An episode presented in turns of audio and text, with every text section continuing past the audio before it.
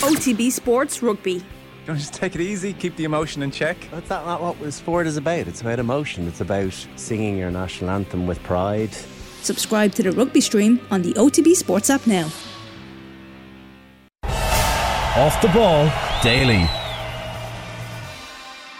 Now then, you're welcome along. Uh, Premier League weekend, which was looking very precarious for Arsenal at one point, uh, all of a sudden has taken a very welcome turn indeed. John Brewin, Pat Nevin are both with us this evening. We have a shorter than usual Monday Night Rugby, given where we are in the Six Nations season. The BBC's Chris Jones will explain the mess that Welsh rugby finds itself in. And then 8 o'clock, we are talking GAA. Colin Boyle, four time All Star with us to run the rule over uh, the beginning of Mayo's inevitable charge towards Sam. 53106, the text number. We are at Off the Ball on Twitter. Michael McCarthy here in studio. Hello. Hi, Joe. Richie McCormack, evening. Joe Molloy, how are you? Uh, Mick, I know you were watching Arsenal against Aston Villa. Oh, be God, I was, yeah.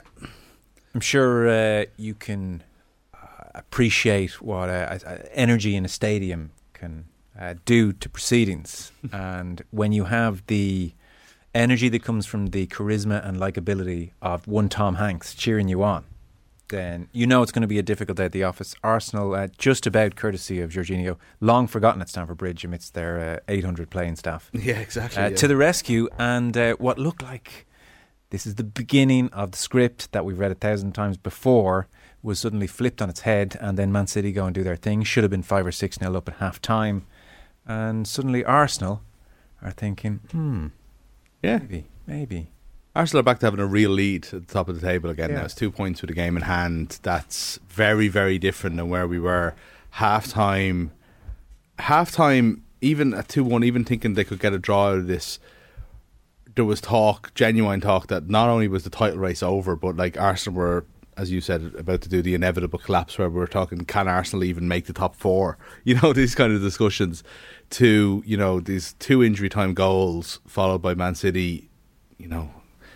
Yeah, Forest are one of the, Forest are a team that I think we still all have the impression of what they were like at the start of the season. I know City should have won that game by five or six goals, but Forest are actually a really hard beat at the moment. And suddenly, yeah, that's like given that you've lost to Manchester City this week, it's been an incredibly positive outcome for Arsenal. Yeah. I didn't think they were all that bad against City either. I thought they were right in the game and just goals can be decisive and they fell away a touch sure the last 15 I would minutes. say they also weren't all that good on Saturday. Now, no, first half bad, yeah. First half quite bad, yeah, but even over the course of the whole game like uh, you know, as a Villa fan I'm there like really annoyed that they're time wasting a 2 all thinking you're at home, and just because this team is going for the title doesn't mean that's the match that's in front of you right now. I, I don't think you're giving just the sheer charisma of Tom Hanks enough credit. it's hard to turn that around. You know, you got a lot well, of Tom cosmic Hanks is a Villa fan, so what are you talking about? Yeah, I know that's what I mean. It's difficult yeah. for Arsenal. Oh, in terms of Arsenal, how sorry. Do you, how, do you, how do you turn that around? Tom Hanks. I don't there. know. Well, they scored after two minutes, so it was probably something to do with it, you know. Hanks is there, you know. But again, I, I'm actually not. For once, I'm not bringing up the, the Villa side of things, but I am saying that like as a Villa fan, I'm frustrated with that match, and that just shows you that Arsenal weren't at their best. It wasn't. It shouldn't have been a hang on job. Villa time wasted and got caught for it in the end. Yeah. Uh, but at the same time, it doesn't really matter how they're playing at the moment. What matters is they hadn't won their three previous games. You go in, you get a miracle win like this. Man City do you the favour straight after. The lift that that just gives you, it's almost. I don't know. I, I would nearly expect that Arsenal will go on another run now yeah. just on the back of that.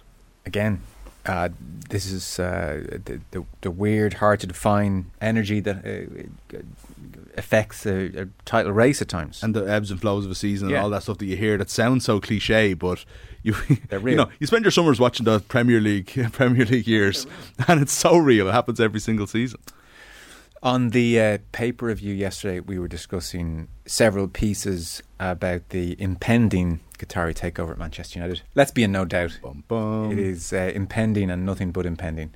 And there were some really interesting profile pieces on Sheikh Jassim bin Hamad Al Thani, who is uh, 40 or 41. His people, when contacted, weren't sure of his exact age.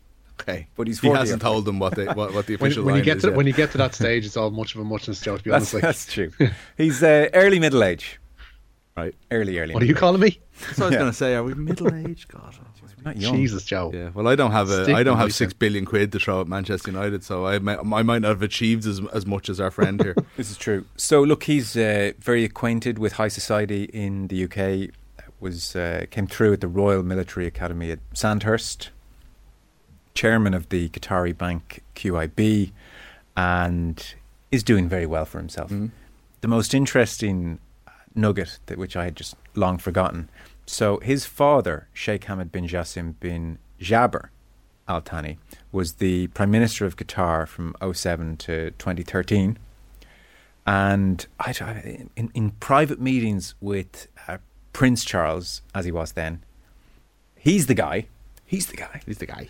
He's the guy who uh, handed over five million sterling in cash to Prince Charles, as he was then. Uh, ultimately, these millions in cash went to the Charles Charitable Foundation. There was nothing to see here. Yeah, I'm the sure. Prince's Trust, I think. Yeah, Is that On- what it's called? Yes. On one occasion, uh, some of this five million in a suitcase. On another, in shopping bags. Right. Okay.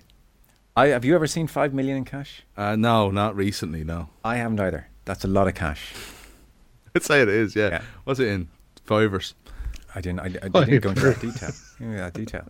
Um, Uh, and also, as the um, British government is more reliant on Qatari liquid oil than ever before, any notion that the UK government may step in here and say, "No, "We're not. We're not sure about this." And it's also propping up the property market over there as well. You shouldn't Oh. forget. Like most of most of central London is owned by the Middle East. It was Um, it was unbelievable, and uh, like the Qatari, uh, they listed all the uh, property owned in London, and it was like the Shard, the Intercontinental, uh, like a whole host of the real elite hotels. and that's and that's just the landmark buildings that we know about. But there's Yeah, like obviously they- investments that are involved in, in housing elsewhere. As well, well, they reckon twenty billion.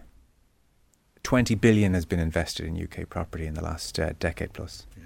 we talked about this actually. Not in cash. ago. We were talking about like the Saudis, um, the Premier League being toothless. You know, when we're talking about Manchester City, and that they, someone was suggested that they actually did like try gallantly to stop the Saudi takeover of Newcastle, but that it was actually the British government that was like, "Cool the jets there, Yeah. guys. You know, this is this is the type of investment that we want here." Yeah. So for all the for all our kind of dismissive dis, dismissing of the Premier League's, uh, you know, moral standards of who they let into the game, it's actually the government, the many many times elected government of the uh, UK that are the ones who are kind of like welcoming all of this in. Um, are are we are we going along with the um, the story, the narrative that this is a private investor of billions? Oh no, they, Yeah. Rob Draper had a great piece in the Mail yesterday, and the headline was, "This is Qatari state money." Mm. Be under no illusions. They had a graphic of the different silos, where it was, you know, this is QSI and this is QIC and this is etc. etc. etc. Have they made it a little bit more complicated than the the Saudi investment fund, where Bin Salman, Bin Salman is running both things? A touch more. Like there Yeah. are different acronyms, but then the lines from that guy to that guy and that organization to that organization. Sure. Yeah, you didn't have You to can find many it if you look for it, yeah. yeah. So it was like the, the point was be under no illusions. Yeah. And then I think the other point made was well if they if, if, if Bayern Munich want to complain about this, uh, they have to go to Al Khalifa. Okay. And he's prone to obviously support Qatar. So don't worry about this, Michael. They'll find a way. They're generally very successful when they put their mind to these uh, Oh, yeah. things. So No, if this if they want this to happen, it'll happen. it takes immense acting talent on behalf of Tom Hanks, his own, to convince people that watching Villa play football is an enjoyable experience. It's Oscar worthy. Well, Did you see how happy he looked when Ollie Watkins scored? It's like, this is amazing. You should all support I've Aston just turned Villa. up to this so game and fun. straight away it's happened. I think I think Villa actually have been good to watch in a, in a way that's frustrating Villa fans over the last month or two. Uh, before that, absolutely not. I would agree, but yeah, uh, it was it was nice to see Tom Hanks put his Is Tom Hanks an Aston Villa fan? yeah yeah he? Yeah, I don't know let's the go back- backstory, go back- but it's gone back a while. goes back a hasn't it? while. Yeah. Do we Yeah. know the genesis? No. I, I think I did at one point, but I have I have uh, I have decided to not commit that to memory. Tell you what, that it's not Villa gonna have all the greats, don't they? Villa have all the greats. Tom Hanks, uh, David Cameron, and Prince Prince William. William. Well, David Cameron doesn't know if he's a Villa or a West Ham fan, but It's easy to get mixed up. They're all like claret and blue. Them, Burnley, Scunthorpe. I mean, who's to know? Drogheda.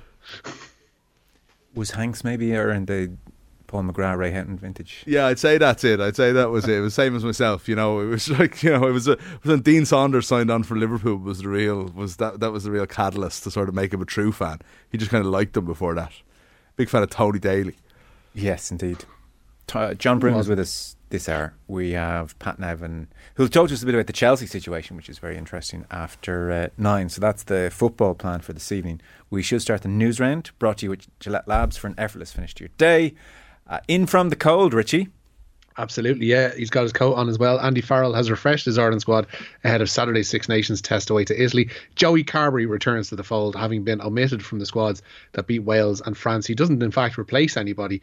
Uh, Ireland will have four out halves in preparation for that game in Rome, although there is doubts over Jonathan Sexton's fitness, are doubts even. Tadhg Beirne and Joe McCarthy are both out injured. Scott Penny and Kieran Treadwell have received call ups in their stead.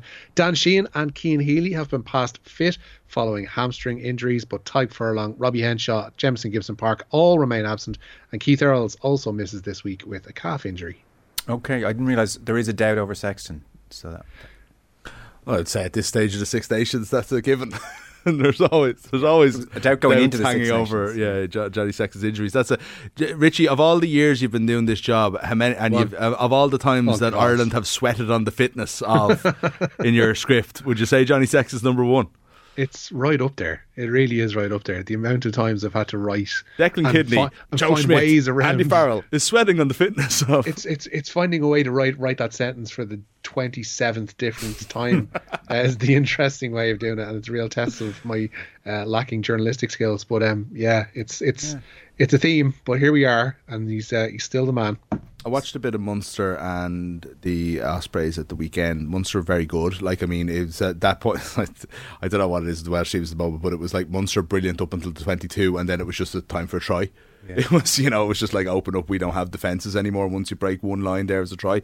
But Carbery at the centre of it all, you know what I mean? They're definitely like whatever Rowntree's doing there is coming to fruition. They look like a lot more comfortable than they did at the start of the season playing that way. And it'll be interesting, like, Carbery's form, this might not have been the worst thing to happen to Joey Carbery, you know, to even just be around a, a positive environment and be the man for a few months at Munster, yeah, yeah. you know. As an aside, did you see Johnny Sexton on the Late Late Show No, I didn't. Was this recently? Friday? Okay, right. Wasn't Yeah. watching it. Did you, Rich? No, no, I'm stuck uh, watching score updates here. I'm watching actually Bohemians um, go to the top of the league, Joe. Uh, two points clear. Call the season as it is now. Uh, we are winning this thing. Uh, but now I was watching uh, Bohs play away to Cork on Friday night. So he was on with uh, uh, Claudia Scanlon, is her name. She's 19 years of age, and they seem to have had a relationship for uh, much of the last decade. And so he's a Debra Ireland ambassador, and she has it's a genetic disorder which has left 80% of her body covered in blisters. Internally, externally, it's an issue with the skin. Needs a wheelchair because it's too painful for her to walk. Her, her Right. fingers have uh, fused in some kind of dreadfully painful way. Uh, she spoke amazingly, and she was, um, you know, asked by Ryan Tubridy, "What's it like?" And she absolutely didn't shy away from the awfulness of it. She was saying, "You know, it's a living hell. I wouldn't wish it on my worst enemy." But she's done remarkable things. Qualified as a makeup artist, she's 19 years of age, and so they've had this relationship. And they were making an, an appeal because this horrific disease affects, I think, 300 people um, in the country. You know, so um, so she was remarkable, and she's the star of the show, genuinely. But um, seeing as you mentioned Sexton, he was there, and it just struck me looking at him. It was this thing that happens to all sports people.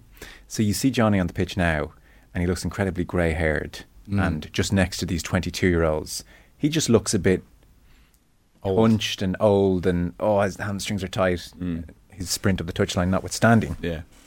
But then you do this thing where he's training every day, he's eating like a god. You put him in his civvies in a black shirt and a pair of jeans, and he's sitting on a on a chair in the late late show, a bit of gel in the hair. Looks a million dollars. Yeah. Just like glowing compared to all of humanity. They have this weird thing, sports people, where Johnny will go from, oh, there's old man Johnny, to Yeah. in about eight months' time, God, he's young and he looks incredible. So what you're saying is this guy who's younger than both of us, or he's younger than me anyway. He might be close enough for your age. He's just older who is me. also a finely tuned professional athlete doesn't in fact look like an old man. Yeah. yeah. Yeah. It was the cruelty that he's surrounded by 23 and 24 year olds who look even better. anyway, that was just a. Do you think observation you know? on There's. I, don't- I don't know if every sports person does this these days, but I specifically notice it with Sexton. Sexton gets a haircut before every match. I just know he's got that that fade that he's got going on can't be more than a day old. Do you think every single game. sports people of a certain vintage make sure to get the back and sides trimmed that bit tighter? I think so, yeah. You know, oh yeah, yeah. Like when the grey. Shay Given got his first ever uh, haircut when he was in his late thirties. Like Stephen Hunt dyeing his hair from 24 because perception being reality and all that. yeah, possibly, yeah, yeah. Not sure. I don't know. I mean, who, I'd imagine that you have a lot of time to kill in camp, and it's probably just probably something you do as there. part of the routine. yeah, yeah, yeah. But No, it could be that too. Could be that too. That Weird can't thing for me take to that bring long. up. though. I agree. Sorry, Rich. That can't even take that long though. I If you're remember getting it getting a every similar week. haircut in my teens, like you know what I mean, and that's like that's a twenty minute job. It's not eating up an afternoon really. Yeah. Uh, why wasn't there any Monday Night Rugby? Says Owen on YouTube. Uh, we will often do it at five or half five, particularly when we're going heavy, like a kind of forty-minute job. But we're just doing a shorter piece tonight, and also Chris Jones, who we're having on, could only do eight forty. So that's more information than you need. That's kind of It'll be on later. pulling the curtain behind. That- Joe, do you want to that's send why- them the running order as well? Get their email there. Share them on the team Well, I guess, it, I guess that's the reason. Like sometimes feeling, what's the, what's going on here? What's the conspiracy? Oh, That's all there is. After taking, after taking it off. Yeah, no, we felt we would do. We would talk to Chris Jones because we do a lot of Ireland, obviously, and it's a gap week, and it's only the Italians' famous last words uh, Joe, coming up. Jesus so- Christ, you're going up on the dressing room wall. I, I don't endorse that. To comment, No, OTB at large doesn't endorse the comment. Agreed. they've been very impressive thus far. That's true. That is true. Uh, the word seems to be that Ireland aren't, aren't going to make wholesale uh, changes necessarily. Richie, sorry, we're blathering on here. Do you wanna- grand, yeah. And Garbisi's coming back for Italy as well, so that's another wrinkle to proceedings too. Yeah. Uh, Peter O'Mahony, we should mention, has signed a one-year extension with the IRFU. The flanker is going to remain with Munster and Ireland through to the end of next season. IRFU Performance Director David Nucifora says O'Mahony is invaluable to both club and country. Uh, Liverpool owner John W. Henry insists his Fenway Sports Group are not selling the club. In November, FSG confirmed they would be seeking fresh investment. Henry says today they are talking with potential investors about a minority stake in Liverpool and will not be conducting an outright sale. Interesting. Okay. Amnesty uh, International weighing in on the Manchester United situation. Yeah, Amnesty say Manchester United fans are right to be concerned that their club could become part of a wider program of Qatari sports washing. Sheikh Jassim bin Hamad Al Thani, the head of one of the Gulf states' biggest banks, the Qatar Islamic Bank, confirmed his submission of a bid on Friday. Ineos, led by Jim Ratcliffe, are also in contention. Amnesty say the takeover battle is an urgent reminder of a need to tighten Premier League ownership rules. Uh, time to get off the moral high horses, Phil. Does anyone think for a minute that if Qatar, Dubai, or any oil rich Middle East countries were to express an interest in investment in this country, that the Irish government would turn it down? No, To expect for a minute. the Premier League to show any moral compass is neither a surprise nor unexpected, says Phil. I have Tom Hanks explaining his reasons for Aston Villa fandom on the Graham Norton show in 2015. It came to pass, says Tom, because the very first time I came to London, the football scores were on in the morning, and it was all these cities I didn't quite understand. Where is Stoke? Where is Slough? I didn't know. And then along came the score Aston Villa. I said, Aston Villa. What a beautiful sounding vacation paradise. Oh, Tom, beautiful. He's just so bloody engaging, isn't he? He said, I'll lay in the sun, I'll bring a pina colada, I'll spend two weeks in Aston Villa. Hmm. So that was how. Oh, Tom. God, he, he, he called that one wrong. But uh, happy to have him on board. There is a conflicting theory from Aiden on YouTube. Tom Hanks became a Villa fan after attending a preseason friendly they played in the US. Right. I'll go with Tom Hanks' version of events over Aiden on YouTube. Does, here, does sound like a story that's probably made up, but I like it. Uh, so there is Ireland Zambia this evening. Well, not this evening, but uh, rather in June. The Republic of Ireland are going to have Misread another World Cup send off uh, friendly at Tallaght Stadium. Zambia will face Vera side on June 22nd, a fortnight before they play France at the same venue. Ireland are currently in a training camp in Marbella with a game to come against China on Wednesday. Vera was asked about her hopes for that game today. The biggest aim in that is that we um, get comfortable to play under the highest pressure. So the closed door game was against Germany, um, and there, as no one, they can put pressure on you. Um, you need to get used to that because we play Australia, Canada, Nigeria as all teams that are really, really, on, they will really, really be on us. So um, that was the first thing, and then um, finding under that pressure a way to not make mistakes in our build-up, which we did against Germany. But that that's why we played it, and uh, we see against China if we've made a step in that. Okay, so that will be June 22nd. That's a fortnight before they play France, all at uh, Tallaght Stadium. Uh, we have T20 World Cup. Yeah, and Ireland's women's T20 World Cup campaign came to a disappointing end in Port Elizabeth today. Rain there saw them lose by five runs to India via the DLS method. Ireland had been chasing a target of 156 before the rain came, only getting to face 50 deliveries of that innings. India's win sets them up for a semi final against the reigning champions Australia. Uh, somebody making the point, absolutely heartbreaking watching Claudia talk about her condition on Friday. It was horrific. Yeah, horrific. Um, Sorry to not to move off that, but speaking of sports people on Yeah. chat shows, did you see Colin O'Rourke on the Tommy Tiernan show? yeah, Is uh, I, it's hard to believe that uh, he was his teacher. yeah, I I must have known that, but I didn't remember. yeah. Uh, Geography teacher. he can't be that much older than him. Well, isn't that always the way when you bump yeah, I into some of your suppose when you think about it. Hang yeah, on, were you only 23? like I had I had a teacher like Senan Connell, uh, the former Dublin footballer, was a teacher of mine as well. And to, like I remember meeting him after a thing we did in Coppers there a few years back, and it was like there's about three years between us or something. And he naturally lo- looked younger than I did. Yeah. Uh, so yeah, it can happen. did you see him? Uh, did you see Conor O'Rourke Rich on Tommy? Uh, I didn't actually know. you were No, I rewatching the Bohemians game. I was rewatching the both highlights, Joe. I understand. There. Uh, Cork. he, he made a sort of interesting observation which I hadn't thought of before. So uh, they got into a chat about like the characters which had been around Navan back in the day, you know, and I think I, I can't remember what the question was, but it was a- akin to like how it's changed over the years. And O'Rourke made an interesting point that he said like uh, from his youth and even maybe Tommy's youth that there are almost fewer of those quote unquote characters around the town Yeah, and O'Rourke was putting it down to education. That the, uh, there's a certain conformity that comes with everybody being educated, Mm. the way we, you know, currently are, to the extent that we are now. I thought it was kind of an interesting observation. Where, like he was saying, the quote unquote those characters back in the day mightn't have even been to secondary school or went early, but like they would have had a great intelligence about them and a bit of wit, yeah, and then they were like free thinkers Mm. and probably like hanging around the town with and understood their domain like as Yeah, well. You yeah, know yeah. more probably better than anyone. Yeah, no, it was an interesting interesting. idea. I thought I thought he came across really likable. I have to say, in a way that.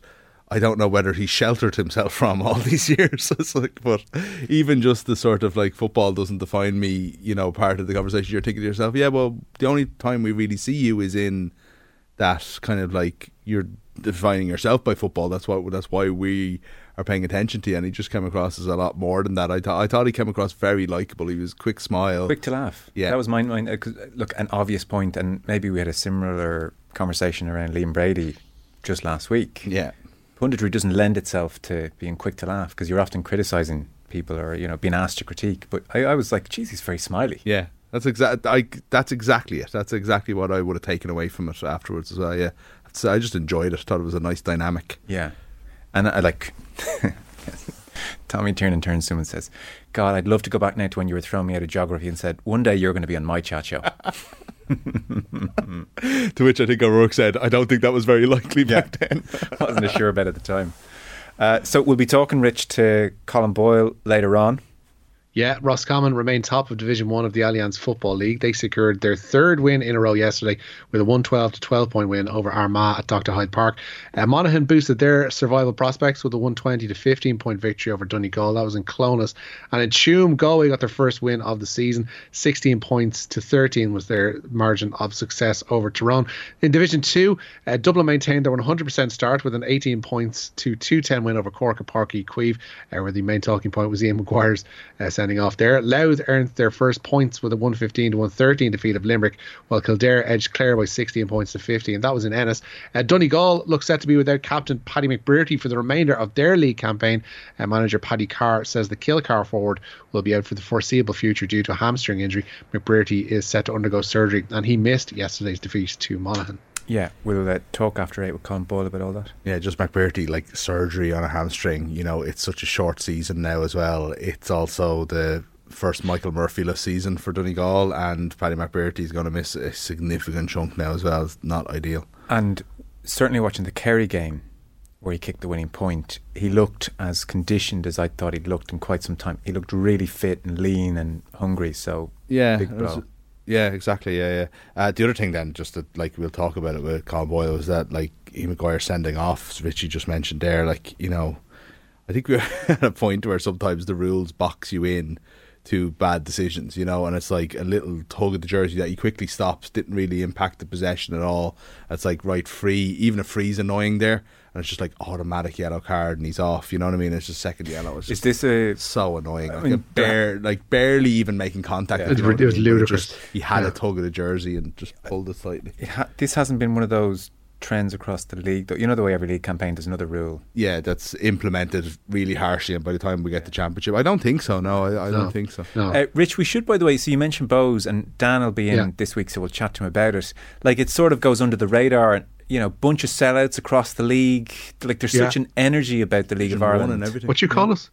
Uh, no, there is. Yeah, I think twenty-two thousand um, was the figure for the combined amount of games uh, across the weekend.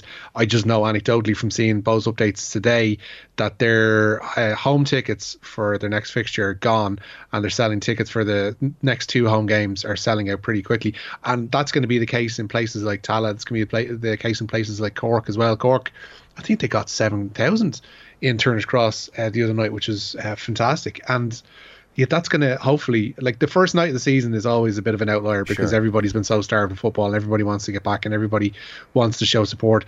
But I think in the last two seasons there has been a better job done at maintaining support throughout the season, and it's often the case where like the league title contenders are decided pretty early and who's going to struggle is decided pretty early and then you have that gooey middle that doesn't really do much. But regardless i think people have been better about attending games the last couple of years. It just goes to show the need and it's something i spoke to vinnie perth about in the show last week there like the need for a bit of impetus as regards getting facilities sorted because people deserve better than what they're having to endure at the moment. And i know there's progress being made in certain areas on that front uh, but it needs to happen across the board uh, with with solid investment, and we probably could do with some of that Qatari cash Wow. uh, to build the odd stand here and there.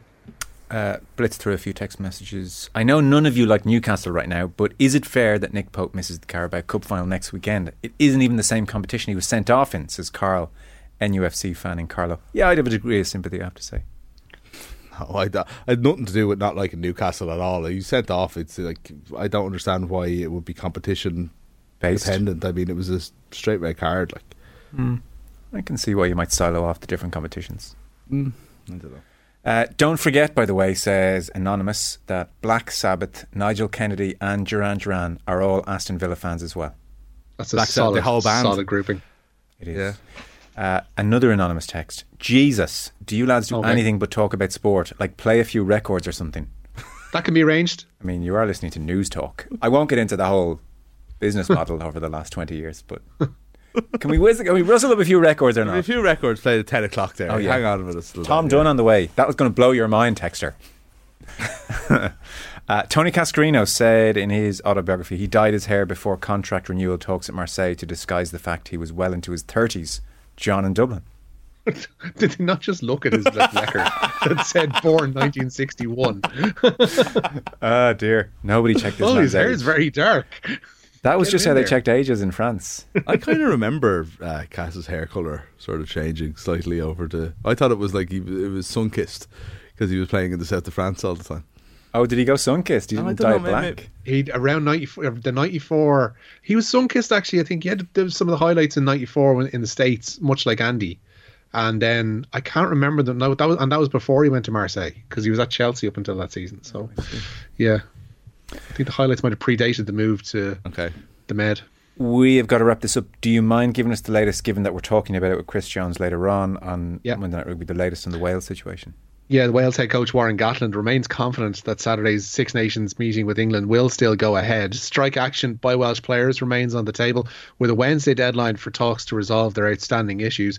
Professional Rugby Board chair there, Malcolm Wall, last night apologised to players for the quote stress and real discomfort caused by the impasse.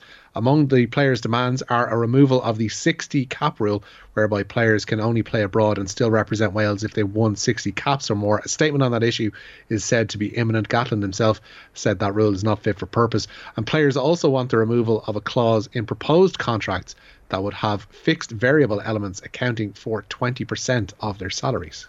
Okay, fellas, we're out of time. Richie, thank you. Nice one, lads. Michael, Thanks, lads. OTB Sports Rugby. don't just take it easy. Keep the emotion in check. That's not, not what sport is about. It's about emotion. It's about singing your national anthem with pride. Subscribe to the rugby stream on the OTB Sports app now.